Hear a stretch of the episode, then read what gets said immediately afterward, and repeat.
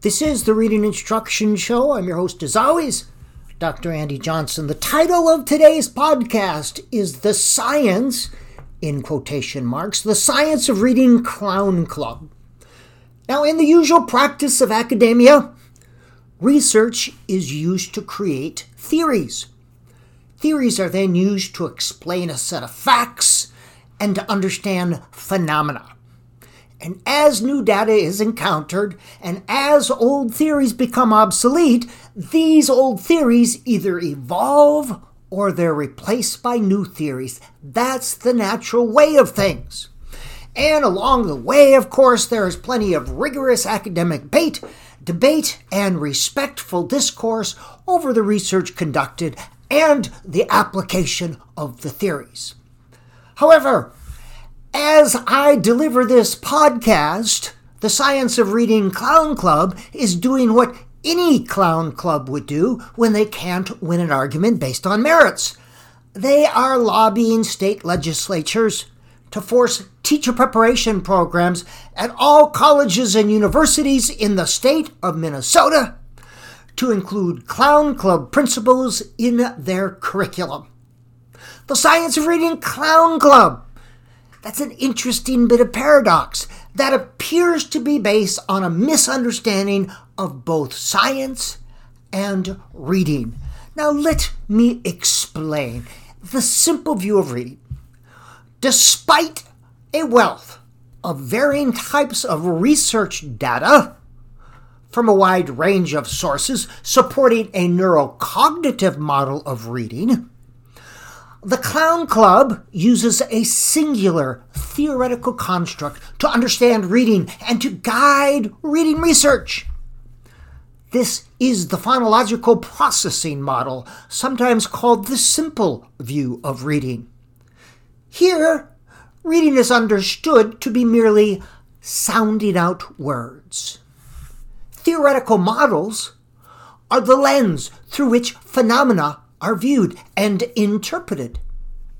However, clinging too tightly to a singular theoretical model can constrain the type of research undertaken.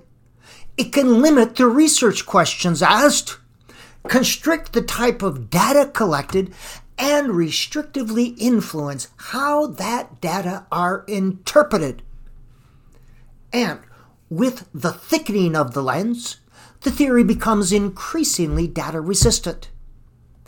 Thereafter, only data that supports the theory are considered valid. This is what life is like inside the Science of Reading Clown Club. New data falling outside the theoretical model are either ignored or forced into a reductively inflexible box. In this way, the continued growth and evolution of the field is stymied. The Science of Reading Clown Club has demonstrated this by their unquestioning fealty to the phonological processing model that serves to render irrelevant or non existent a wealth of research data collected from a variety of fields. Now, this would not be problematic if the clown club practices were largely successful in helping struggling readers. But this is not the case. The Clown Club uses scripted programs and prescribed approaches that focuses on direct instruction of low level skills, reading sub skills.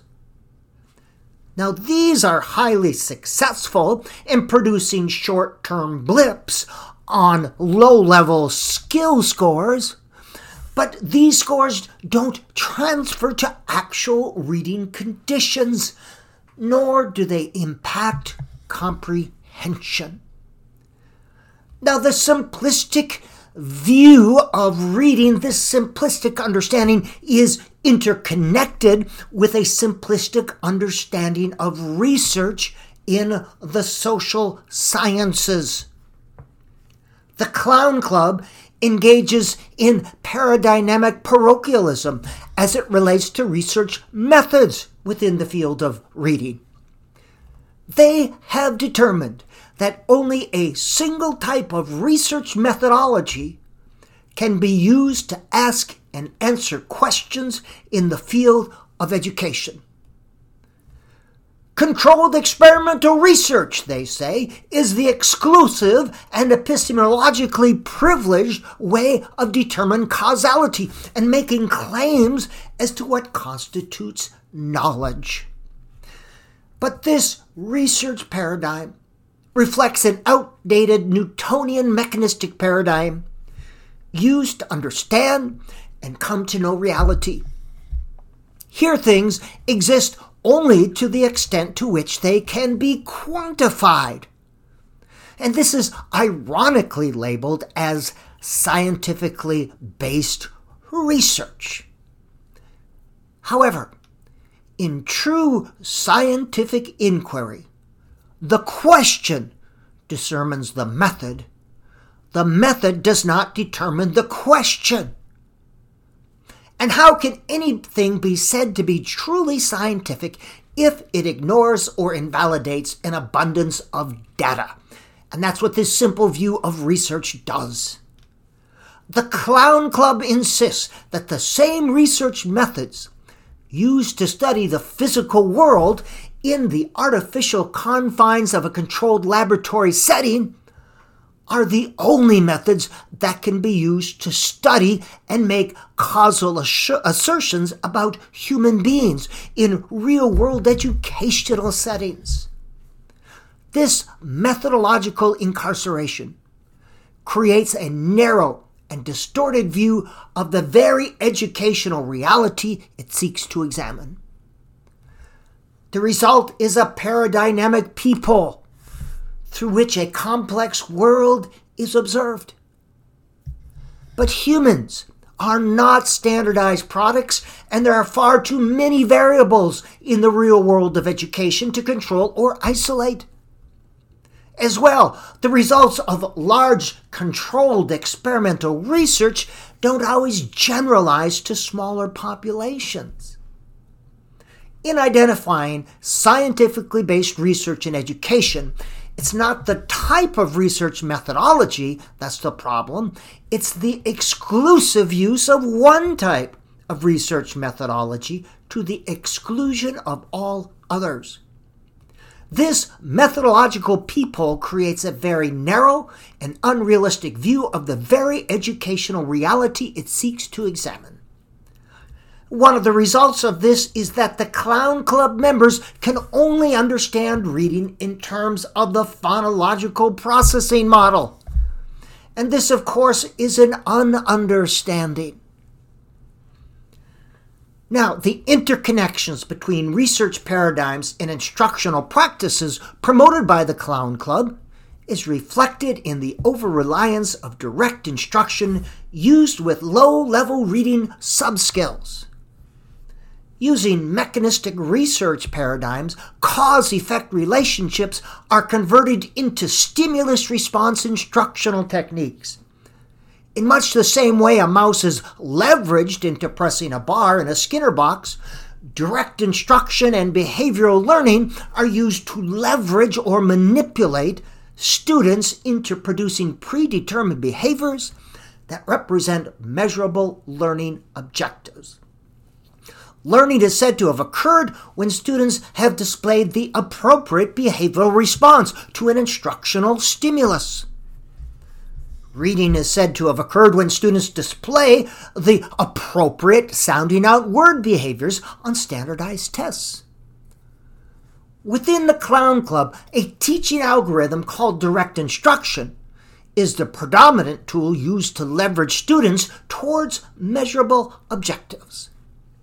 While direct instruction has been shown to be effective for learning low level skills, it's extremely ineffective for developing high level thinking, understanding complex concepts, and acquiring sophisticated skills.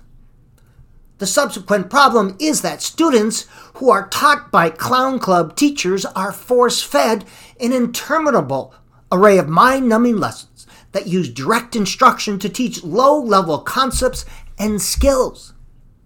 As a result, these students have few opportunities to participate in activities that would enable them to develop complex thinking and deeper understandings of the world.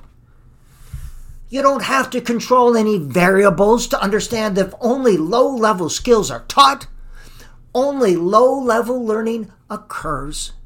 Thus, in Clown Club World, the myth of the reading disability is perpetuated by the very system designed to make it go away.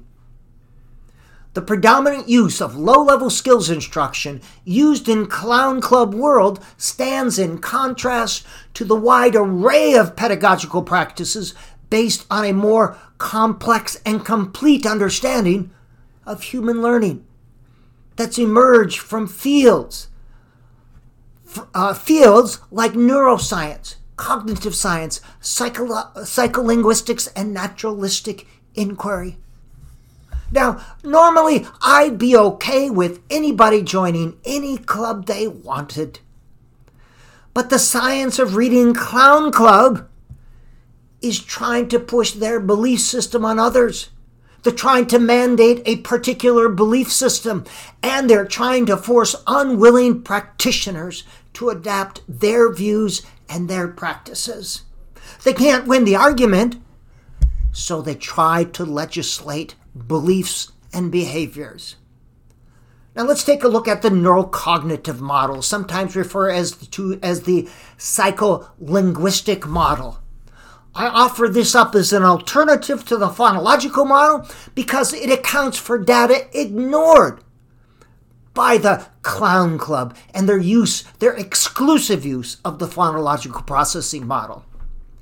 In the neurocognitive model, reading is defined as a process of creating meaning with print. Creating meaning, not sounding out words. And during this meaning making process, the brain uses three cueing systems to recognize words on the page during reading the phonological, the semantic, and the syntactic cueing systems. As well, readers use what's in their head schemata to make sense of what's on the page. Also, during the process of reading, our eyes don't fixate on every word or letter. Our eyes fixate on only approximately 60% of the words on the page. And of these fixated words, our eyes usually stop on only one or two letters. Since we can perceive only those things upon which our eyes fixate, it's clear that our brain is filling in the blanks to create meaning during the reading process. It's clear as well that the eyes are directed by information in the cortex much more so than information on the page during the act of reading. Syntactic cues, semantic cues, and minimal letter cues are used along with information in our cortex to confirm or revise words as the brain seeks to create meaning with print. Reading is not sounding out words, reading is creating meaning. What readers need, then, according to the psycholinguistic model, is direct instruction related to meaning making strategies. Not sounding out word strategies. They need direct instruction related to the four word identification strategies. These are morphemic analysis, analogy, context clues, and phonics. Word identification is different from word recognition. And readers need to have activities in their curriculum to develop all three cueing systems. And these should occur within a meaningful context to the greatest extent possible. The Science of Reading Clown Club is for clowns, not for students and teachers.